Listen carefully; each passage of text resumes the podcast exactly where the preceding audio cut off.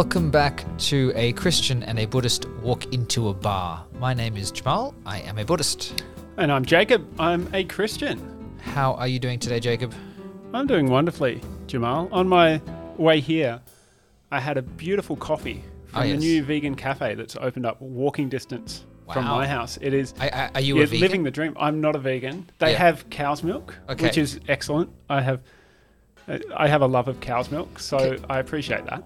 Are you allowed to be a vegan cafe and stock cow's milk? Does that not undermine the premise? I, I think that's the one thing they have that's Okay. not vegan. They, Yeah, yeah. they have sausage rolls advertised in the cabinet Yeah. today, Yeah. um, but I'm assured that there's no actual, There's no actual sausage meat? in the sausage rolls. Yeah, okay, fair enough. Well, very good. Uh, I'm glad to be here with you. I, uh, I'm glad you are hopped up on your dairy full coffee uh, and you have an article for us today. I certainly do. This article is one that was published on Christian Century, the, the website and magazine, by a guy called James K.A. Smith, who is a philosopher. Um, and he's certainly, I, I know him for his interpretation of Charles Taylor's massive book, A Secular Age, which I won't pretend to have read. But um, so he's a, a significant Christian philosopher. But the article is entitled, I'm a Philosopher. We can't think our way out of this mess. Ooh, I, I, I'm intrigued uh, both as to what mess he is referring to and um, how he thinks we can uh, not think our way out of it. Yeah, he's not actually, he doesn't define the mess terribly well in this article. And I, S- strong start. I, I yeah, absolutely right. I, I think he means just kind of where, where Western culture and politics and everything else are, are at. Um, and he's probably avoiding getting political and, and other things like that there. But I'll, I'll just I'll I'll give you the opening paragraph because I think it it's just wonderful. The path to philosophy is paved with polemic and fueled by brash confidence in the power of logic. When I answered the call to be a philosophical theologian 25 years ago, I imagined the world's and the church's problems amounted to a failure of analysis. If only we could think more carefully, the truth would come out. Good arguments would save us. That, that, that reminds me a lot of um, something I've been looking into kind of outside of my spiritual interests at the moment. Um, in the kind of in the world of, um, of policy making and this idea of evidence based policy, and there's this you know very big stream of thought around um, social science and kind of that the problems of society can just be solved if you run the right kind of controlled trial and if you can come up with just the exact evidence and you can make the exact correct policy to solve all your social problems, um, which is a, a great idea, but then get gets very messy as soon as you try and actually do it in the real world. And you know, hold on, there's a whole bunch of factors at play where you know evidence and analysis is important, but uh, can't be can't be the only solution. And that's that's kind of the direction he comes from. Um, so, he- certainly from a philosophical perspective, Smith would say that that's an approach from above, right? A top-down kind of Platonic. If you have the right ideas and can just get them in place at the top, everything else is going to flow from that. Um, but as as you said, that's not necessarily how things work in the real world. And and what I find interesting about this article is that it's it's somewhat biographical in nature um, but it, it very much is telling a human story. So he, he describes his pathway to philosophy. He became a Christian around the age of 18 or so. Uh, and in, in my words, kind of became addicted to the truth. That's, that's the way that he puts it. Um, and he says words to the effect of um, he felt that this truth had been withheld from him for so long. It was such a new thing for him that he it shouldn't be withheld from anyone else, and he should be constantly you know getting out there with the truth um, to so that so that other people could have access to this truth that he had, and that's kind of what eventually pulls him into philosophy because philosophy is the study of the truth, I guess. Um, but he he's he's skeptical of that now, as as the title suggests, and part of that is is he then goes on to describe a period of depression in his life, and how powerless he felt as a you know an professional intellectual to have this thing going on that he couldn't analyze his way out of, and he couldn't explain his way out of, and he couldn't. Um, knowledge was not the solution for him for what was going on in his life there. So when when he talks about truth here and having kind of found that truth, is he talking about um, a kind of a religious truth that uh, that he's then gone through philosophy to look at analyzing, or is it a truth that he's arrived at through his kind of empirical philosophical approach that then is supported or contributes to the religious side of it? I think he'd want to distinguish between two truths, perhaps. Um, the one being a kind of an empirical, a reasonable truth, right? One that you can reason your way mm. through, and the other being, uh, I guess, an experienced truth, of one of a better way to to put it. Um, an an intellectual rather than an emotional truth, perhaps. So he quotes um, Marcel Proust, who says, "Every day I set less store on the intellect." Mm. Um, and for him as a philosopher, this was a, a dangerous thought to come into contact with, right? Yeah. Okay. So so it's this idea that the um. Okay. Yeah. So the, the multiple truths idea, right? So the, the the logical, philosophical, analytic approach can only take you so far, and that there's a there's a necessary crossover point somewhere. Yeah, and and, and the the logical, philosophical, rational, intellectual truth um, can't be ultimate. Mm. Is is what Smith is arguing. So so what does he then think can be ultimate? Or how how do you access that other side of truth?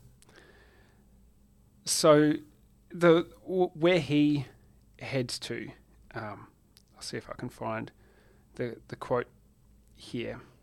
He says, um, I've abandoned all hope we can think our way out of the mess we've made of the world. So that's, you know, you can insert however you want to understand that mess there.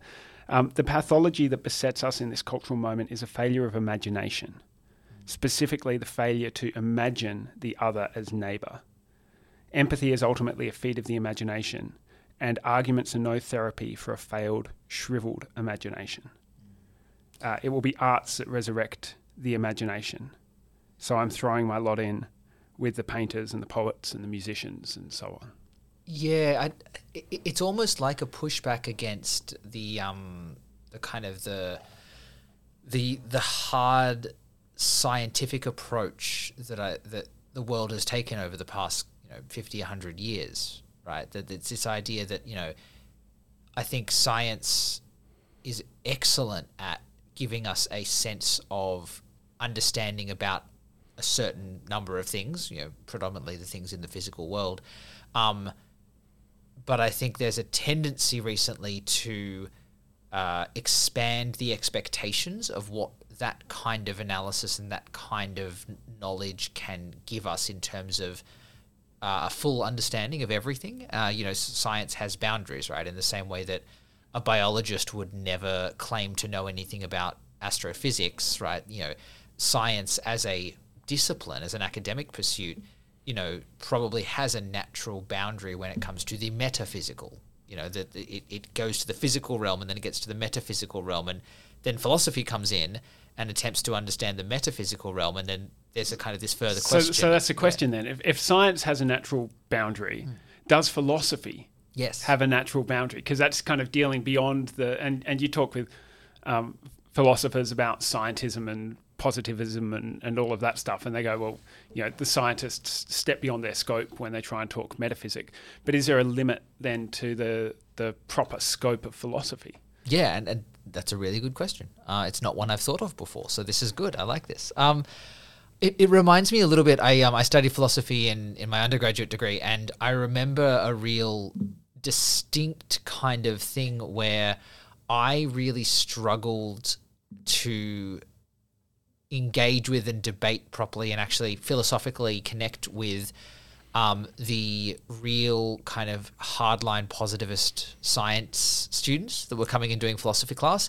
And I had a much better time um, having philosophical conversations with, um, you know, one guy in particular who was a Christian, but just in general, like kind of the, the religiously based people that came to philosophy with a bit of a better understanding of the premises you know, and a bit of a better understanding of you know the the bounds of the unknown, you know, and, and not a presumption that we can somehow work every single thing out, you know, and I think th- that's a really important way of engaging with philosophy and engaging with theology, with, you know, walking into it with this understanding of I can't necessarily know everything. And, um, you know, an attempt to do so might be you're leading leading us down the wrong path to begin with. So that kind of that appreciation of mystery, like, is something that you you have to come to metaphysic with, perhaps. Yeah. Um, I mean, so what do you think? Do you think that philosophy has a natural bounds, and if so, what is it?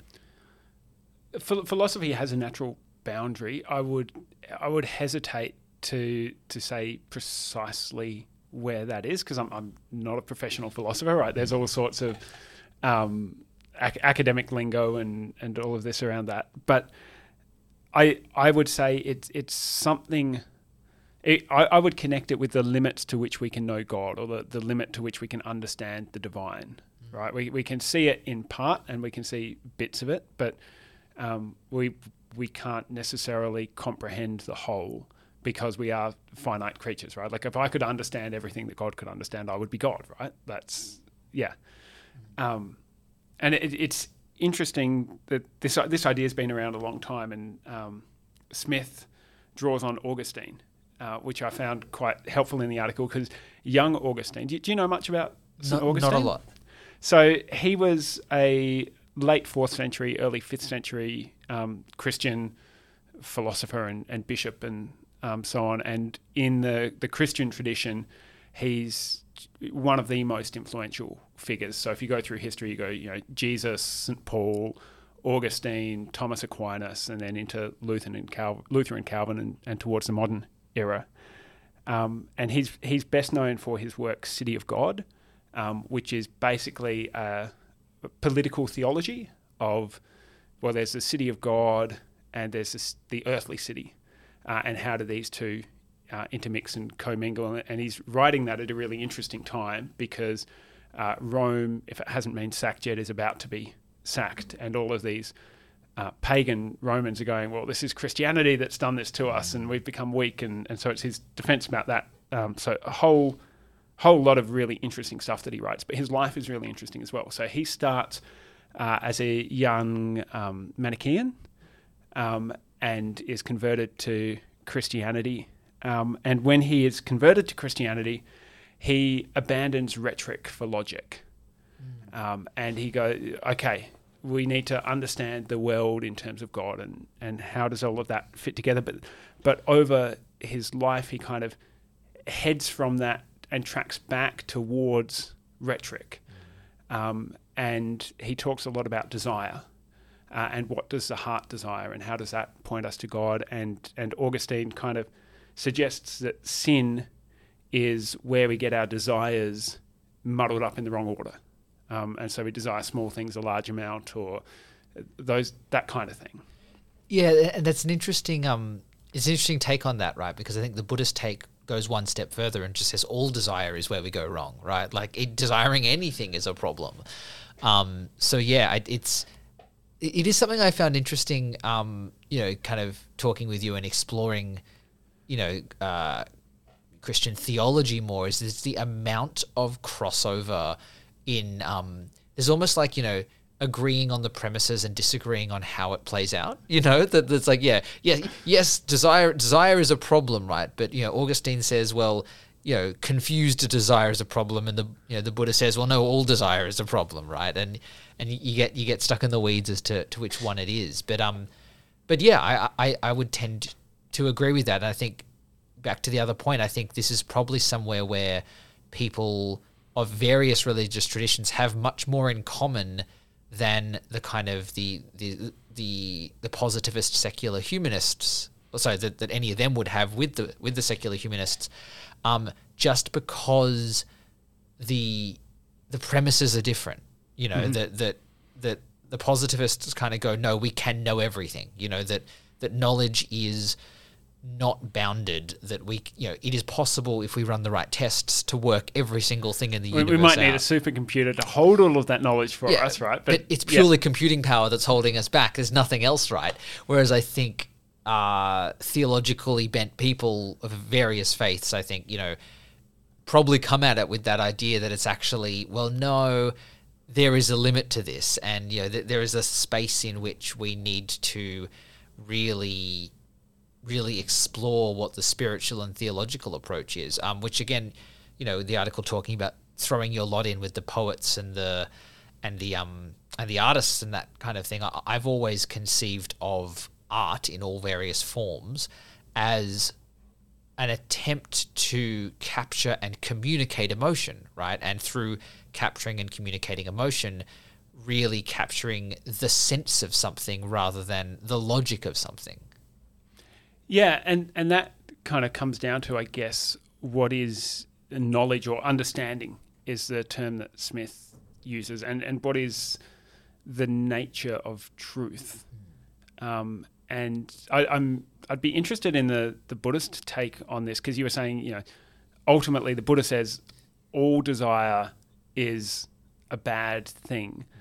Um, I, I would say that there's something innate in our humanness, which means that we desire things um, and that we can't get away from that. And at, at some level, we desire truth. Um, and this was an, an Augustinian saying in that our hearts are restless until they find their rest in you, where, where you is God. Um, and so we have we have desires, and the only way around that is actually to desire the right thing, to desire what we were made to desire, uh, rather than to desire nothing at all. So, so Augustine would say we never get beyond desire. We just, you know, eventually find the right desire. Well, yeah, I think the Buddhist take here is that whilst, you know, I, I, I guess it comes back to the core teaching of right suffering and the cause of suffering. Um, so you know, desire, or in Buddhism would probably call it craving and aversion, is um, is the cause of suffering, right? So whenever I suffer in any kind of way, or whenever I'm unhappy, whenever anything kind of goes wrong, it you know, I can track it back to some kind of wanting something or wanting to avoid something.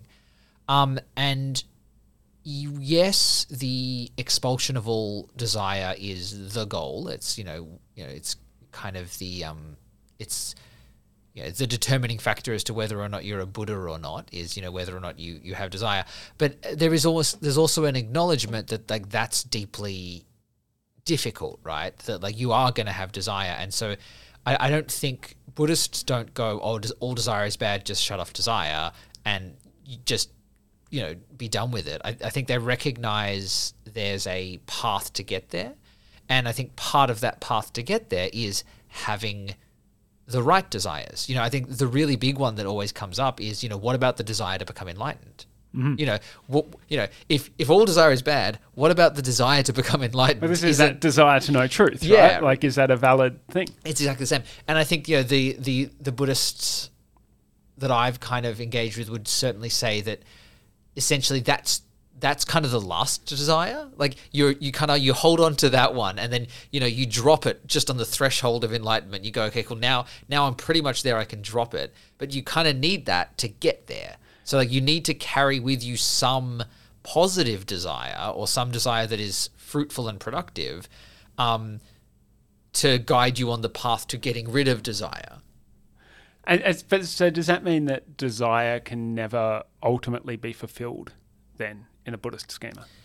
Well, yes, because I think it's the nature of impermanence, right? So, um, you know, I, I think the, the the antithesis to desire is what we call anicca, which is this idea of impermanence. So, the idea that everything is arising and passing away, um, that that nothing is ever going to stay. So, if you want something, you might get it, but then you're going to lose it. Or if you don't want something, you might avoid it, but then it's going to come back. You know, um, actually, this reminds me of a story. Um, speaking of um, Christian and Buddhist crossovers, so this is a story that I originally heard of as a Buddhist fable, but I think I've also heard of it as either King David or King Solomon Okay. uh, fable. So it, it's about the. I, I'm, I'm going to say David. It might be Solomon, but it's, I'll, I'll see if I recognize it's- it. I'm curious now. it's, so it, it's about King David's ring, right? Um, so in the Buddhist version of the story, there's a prince, and um, the prince is really caught up in you know all of the the kind of the, the messiness of the world. So you know when when his is going well, when the crop is really well harvested, he's having parties, he's throwing lavish everything's, he's you know he's living it up, living up the high life, and you know really happy, but also in this kind of excess. And then when the kingdom's going really badly, he's super depressed. He doesn't come out of his room. He just completely like yeah, he can't handle it. He doesn't really govern at all. He just gets really sad. Um, and and his advisors are like, how do we? Like, this is not sustainable, right? Like we, we we need the king to be able to like you know actually, you know, be able to to engage with this on a consistent basis. How do we do this? Um, the answer is not democracy because uh, no. Although the, the, Oh, I mean, uh, the electorate gets happy or yeah, sad yeah, if things yeah. are going well or not. Or and yeah, we, we can talk about Buddhist democracy history historically another time. Um, but um, but essentially, what, what they what they come up with is that they, they they make him a ring, and they make him a ring that on the ring it says "This too shall pass," um, and essentially they instruct him to wear the ring at all times. So. Uh, you know, essentially, when things are going well, he looks at his ring and he goes, "Oh, this too shall pass." So he knows that the good times will will somehow end. So he maybe needs to save something for a rainy day, or maybe needs to like plan ahead a little bit. And when the bad times are happening, he looks at it and says, "Oh, this too shall pass." So he knows that, oh well, this is not always going to be like this. That you know, the sun will come up again. You know, winter will end, and you know, it, it'll be okay again. And so he can he can motivate himself to um to actually engage and and, and keep going forward. Um, and yeah, I mean, I, I think that's kind of the core of it, right? That it's uh, that impermanence is what what proves that desire is is problematic because desire is trying to hold on to something permanently. You know, it's I I want this thing and I want it to stay forever, but that's just it doesn't work with the nature of the world, and so you have to know that this too shall pass in order to um, in order to actually properly realize that the desire and craving and aversion are, are not good for you. That that sounds quite similar to the the Old Testament book of Ecclesiastes, which talks about some of these ideas of you know, all all humanity are like grass and will fade away and and that kind of thing.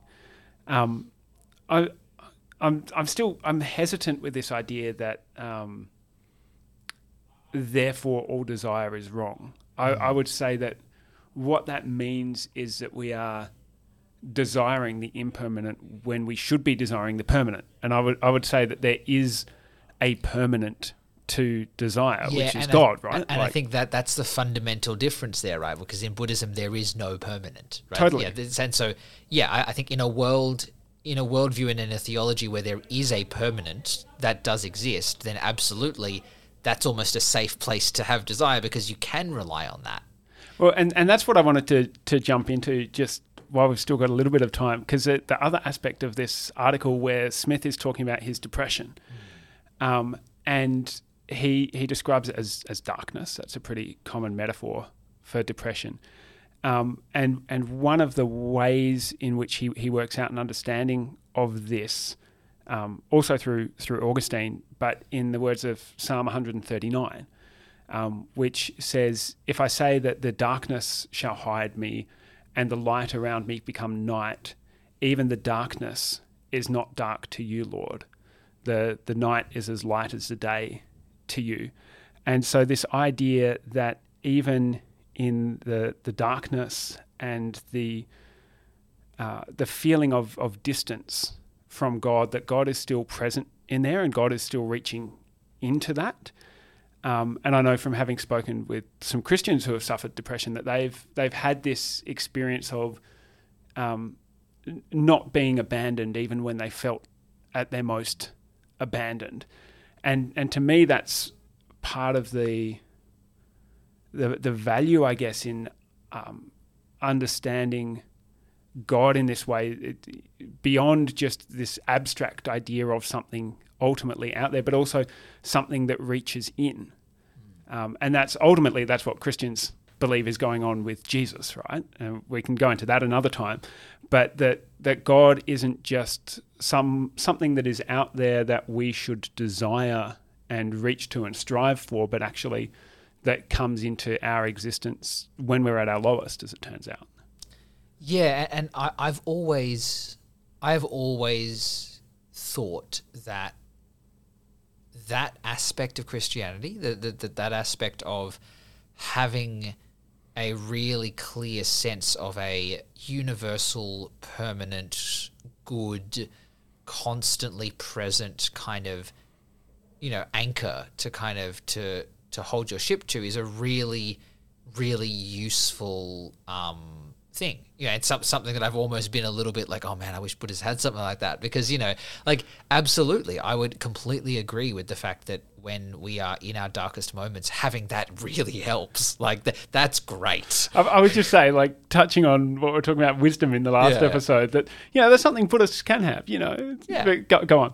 Yeah, uh, and but I think like having that tangibly and having like a real ability to point to that and go, yes, here is what this is, and here is this person that has told me about this, and here is how I can access that. I think that's, I mean, I think to me that goes down to the the fundamental um, socio psychological purpose of all religions, right? It's like that, you know, that the world is chaotic, the world is difficult, the world is going to be difficult to understand and, and, and it's going to throw you in all different directions. And so having a real sense of, oh, well, this is consistent. And, you know, God is something that I can hold to consistently and with faith in and not need to, you know, that it, is the, the stability in the chaos. I think that, you know, to me, that's, that's one of the reasons why we as humans um, seek out and, and, and seek to connect with the spiritual. So, so what? If I can ask a, a personal question, we can cut this No, out if you like. fine. You know, what? We don't cut out anything. No. Oh, okay, okay. Challenge accepted. uh, one, one take podcast right here. but but if if if that is kind of one of the, the things that religion and spirituality does is give you a, a constant amid the, amidst the chaos, um, how does that constant play out for you then? What what what is that constant? Um, so I think Buddhism, and this is probably where I think some of that real, the ongoing debate as to whether Buddhism is a religion or not, right? Yep. I, and I think, and it's an incredibly interesting debate. Again, Yes. another time. Yeah. another episode. but I think the what Buddhist, what Buddhism attempts to do is to essentially accept the chaos and bring to bear an understanding and acceptance of yes the world is chaotic and you know what that's okay you know so it, it tr- doesn't necessarily provide a constant because essentially the premise is that a constant is essentially just trying to delude yourself about the chaos of the world, right? Like if you if you have a constant, you are inherently um, ignoring the truth of the chaos, and so it's almost like the acknowledgement and acceptance of the chaos is the constant that that you can manage the chaos if you truly understand it and don't get caught up in the kind of the psychological games of wanting it to not be chaos. It's accepting the chaos is the constant. So, so there's never anything beyond the chaos, and you can order your own little patch of it as best you can. But even that is going to, you know, the the wind and waves of outrageous fortune are going to beat upon it, and Yeah, and, and, and that's the thing, right? The the you don't need a constant if you don't care about the chaos. If you, if you are happy in the chaos, then you don't need there to be something to secure you against it. So yeah, uh, you know, the, the the idea is you don't need to anchor your boat anywhere. Just build your boat so it can withstand all the waves. so th- what I'm what I'm hearing here is kind of like uh, Buddhism as nihilism, though. Like it's It- yeah. yeah. Well, and again, I, I again I think the distinction here is that nihilism kind of says, well, there is no point and there is no meaning, right? I think there's a difference between acknowledging the chaotic nature of the world and saying that there is no meaning in that. You know, I think I, I think what Buddhism would probably point to is the idea that there is meaning, but the meaning is created. You know, that yeah, there is no inherent fundamental purpose to the world, right? You know, we're not put on this earth to do anything. That's it, again, it's the absence of creation, right? It's the absence of everything is just there, and we Yes. experience the world as it is, and that's all we've got access to. Yes, but that Yep. but that's not to say that there is no meaning and there is no um that there is no uh, reason for being within that. And I think nihilism probably goes the other way on that, where they say, well, it's all chaotic and so just whatever, right? Um, I a little bit of pop culture here. Have you seen the film that's out recently called Everything Everywhere All at Once? I haven't. You, I think you might have mentioned. I might have me mentioned it to you. It is phenomenal. It is potentially one of my favorite films. Um, I will not spoil it for you, but please go and watch it. Um, but it deals a lot with that, and I think it. I think it actually deals with a lot with that in a real Buddhist sense. Um, uh, and I, I won't go further because that will give give away what happens in the film. But um, I'll have to. I'll, I'll watch it and we'll do an episode on it. Yes, Yeah. we could probably do that. Um, but yeah, it it really deals with that question of chaos and nihilism and how you respond to that and how you find meaning in that, and it's really interesting on, on that front. Yeah. So because there's an aspect there almost of uh, like you can you can deal with the chaos in, in bad faith or in good faith. Yeah. Then Um, Exactly. and and I would I would want to dig into. We don't have time now, but like w- why one is bad faith and why one is Yeah, good faith. yeah, and and, there's a that's super- subjectivity there that yeah. That's super interesting. Um, I, I thirty minutes has flown by. Um, so I, I must I must uh, I, I must insist that we Bring we us have, we to have the joke. No, Oh. we have the joke. we Uh, couldn't possibly finish without the joke. couldn't possibly finish without the joke. Um, and I, I was reminded of one based on our, our talk of darkness and light and um and and ships. Um, so a Christian and a Buddhist walk into a bar, and they, they walk into the bar, and there's just like these bright lights coming from out the back, and it's just huge, and like like you can hardly see anything. It's so bright out the It's like back. the opposite of a nightclub. Yeah, yeah. It's just like so. You know, like the, the bar's got regular lighting, but the out the back is just like this huge amount of light. And they go to the barkeep and they're like, "Hey, like, what's going on? Like, what, what's with that light?" It's like, "Oh, it's just Noah. It's just it's just Noah out the back." And and they're like, like. What the hell is Noah doing? Like, yeah, yeah, he's got an ark or something. Like, like, why, why is there so much like, why is there so much light coming in? It's like, oh no, Noah's ark. Yeah, it, it has floodlights. That is appalling. Yeah, there you Yep. go. Um, Get, get used to that, listeners. I apologize for my co-host. hey, you you are the one that wanted this name for this podcast, and so I was the one that insisted we then had to do a joke every time. Okay, So, it's a it's a it's a team effort. I take it's- I take responsibility for my part. it's a team effort. This Um, the, the chaos of humor. yes. Now, do you do you have any last comments you want to make? Do you have anything else you want to bring up from this article? I found this really interesting. Um, yeah, I think it's um it's it's made me think about the boundaries of philosophy in a way that I haven't um thought about before. And I know we we deviated a bit as we are wont to do, um, but that that's a really interesting kind of line of thinking to go down as well. I should put some thought into that. I'll just I'll, I'll finish with a couple of, of words from Smith in his conclusion, where he says philosophy doesn't speak imagination. The logician speaks a tongue that's foreign to the heart. Poetry and literature and painting are a glossolalia that the imagination hears in its own language. And I think there's something really deep and profound in there, and that the the arts, music, literature, um, visual art, all, all of those in their different ways speak to our hearts and our desires in a way that works differently to our minds. So, something to unpack and think further about. For sure. Um, th- that's some lovely words to end on, Jacob. Thank you so much for being here with me today. Um, we can, as always, be contacted at Christian Buddhist Bar at gmail.com. Uh, we will be back next week with the the next installment of a Christian and a Buddhist walk into a bar. Thank you very much for your time, Jacob. Thank you, Jamal. And we'll just throw out as well the music is by Kevin MacLeod. And we will, well, we won't see you. You'll hear us next week. I, I, unless unless this is the last time you listen to us and you've given up, in which case we're sorry and we understand. And thank you for sticking around to the end of the episode. Have a good one.